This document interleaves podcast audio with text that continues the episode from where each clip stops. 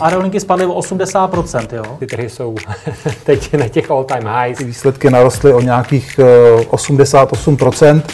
Co vlastně se teďka stalo v rámci uh, SpaceXu, je prostě něco neuvěřitelného. Plyn, uh, emisní povolenky, jakoby v tuhle tu chvíli ten systém je nefunkční. Peníze nikdy nespí, ani ty vaše.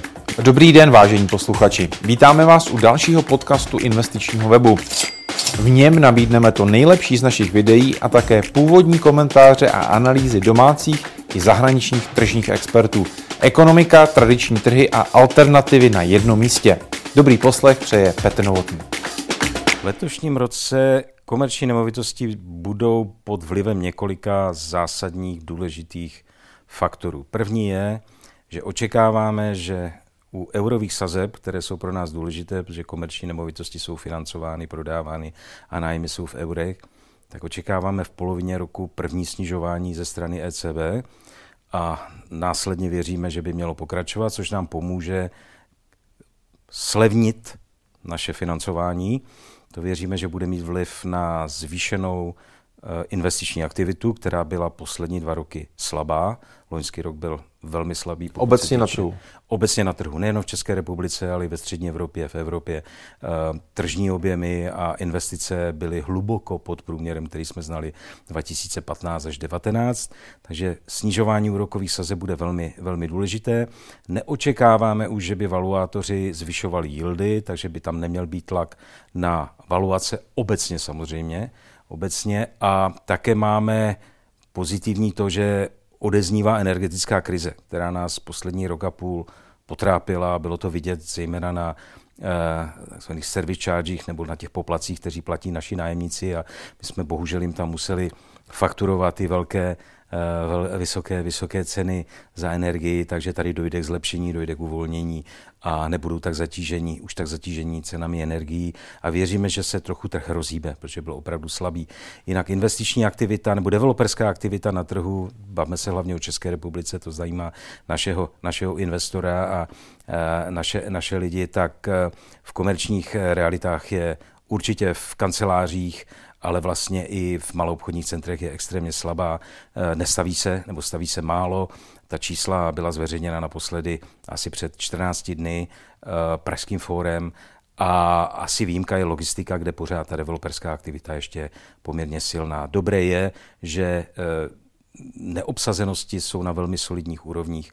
Máme v Praze máme kancelářské budovy na neobsazenosti 7,2 malobchodní centra kolem 4%, což je velice solidní číslo na dobu, v které žijeme a u logistiky je to výrazně ještě pod 4%, někde mezi 1,5-2,5%. Ty jsi zmínil ty tři segmenty retail, office, respektive kanceláře a logistika. Který ten segment podle tebe má eh, ty nejlepší vyhlídky pro letošní rok? Uh, ono je to strašně složité, my vždycky doporučujeme, protože my už dneska kryjeme všechny tři segmenty, máme podfondy na všechny tři segmenty, radíme našim investorům, rozkládejte. Je to tak nejlépe vlastně rozloží výnos, riziko a, a e, vždycky každému tomu, v každém tom období se nějaké, e, nějakému segmentu daří víc. Myslíme si, že logistika pořád bude silná. Zatímco vidíme v retailu, tak tam lidé se vrátili, návštěvnost center je stejná jako před covidem. Samozřejmě díky inflaci jsou obraty porovnání s rokem 19, což byl takový srovnávací před asi o 25, 20, 25 i více procent vyšší, takže si myslíme, že retail si povede dobře. A čekáme jakoby návrat zpět kanceláří, které byly pod tlakem, které byly hodně často se objevovaly zprávy, jak kancelářské budovy půjdou o 30% jejich hodnota dolů a podobně. My jsme to často komentovali, protože to bylo srovnáváno s některými městy ve Spojených státech nebo ve Velké Británii, ale musíme si uvědomit, že globální svět už dneska tak nefunguje, jak fungoval. Ty přenosy těch jednotlivých, jednotlivých vlivů už nejsou takové jako před 10, 15, 20 lety a přece jenom ten, ten, ten každý ten trh se trvá, chová trošku autonomně. Takže uh, myslíme si, že bude tady uh, comeback uh, kancelářských budov. Ty jsi zmiňoval tu logistiku, to je vlastně poslední segment, kde vy jste nebyli. Ale jdete do něj právě teď. Co vás k tomu vede? respektive po tolika letech. Je tam, tak otázka zní, je tam příležitost? Logistika dneska. My věříme, že ano, jinak bychom uh, určitě neotevřeli nový logistický podfond. My jsme o tomto se se na tento segment dívali dlouhá léta ale je pravda, že jsme energii, peníze a úsilí věnovali hlavně do, nebo před, do, do ofisu a kancelář a, a do, do ofisu a retailových center.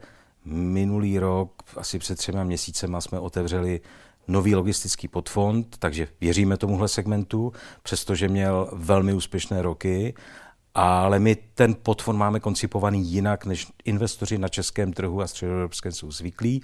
My nekupujeme do toho podfondu hotové projekty, yieldové projekty, ale my vždycky půjdeme cestou, že s renomovaným developerem, profíkem, který má za sebou nejenom silné jméno, že má, ale má za sebou už hodně dobrou, dobrý, do, do, dobrou historii a může dokázat, že na tom trhu opravdu historicky dobře působí, tak společně s ním budeme developovat logistické projekty a poté... Takže prostě stavit haly? Ano, je, je, to, je to developerský, uh, developerský podfond. Takže náš model je jiný, my dlouhodobě nebude, nebudeme držet tato aktiva, ale budeme je společně s developerem prodávat, inkasovat výnos a ten potom budeme dále zhodnocovat a budeme se samozřejmě snažit neustále hledat nové projekty a peníze zapojovat a investovat do těch nových projektů. Řekl se výnos. Jaký výnos očekáváte?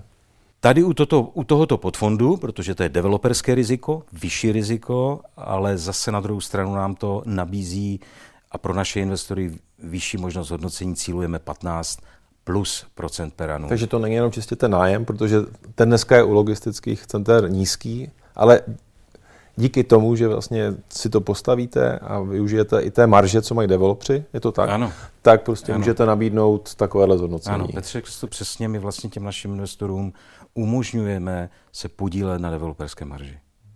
Já vím, že jste rozkročen nejenom v Česku, ale hodně projektů Slovensko, Polsko. Jaká je tam situace v tom srovnání, jak na začátku mluvil o Česku? Je to podobné? Je to podobné. Ty trhy jsou každý jiný, ale zároveň jsou si podobné. Přece jenom ta střední Evropa má nějaký společný charakteristický rysy, ale samozřejmě ten trh se chová trochu jinak.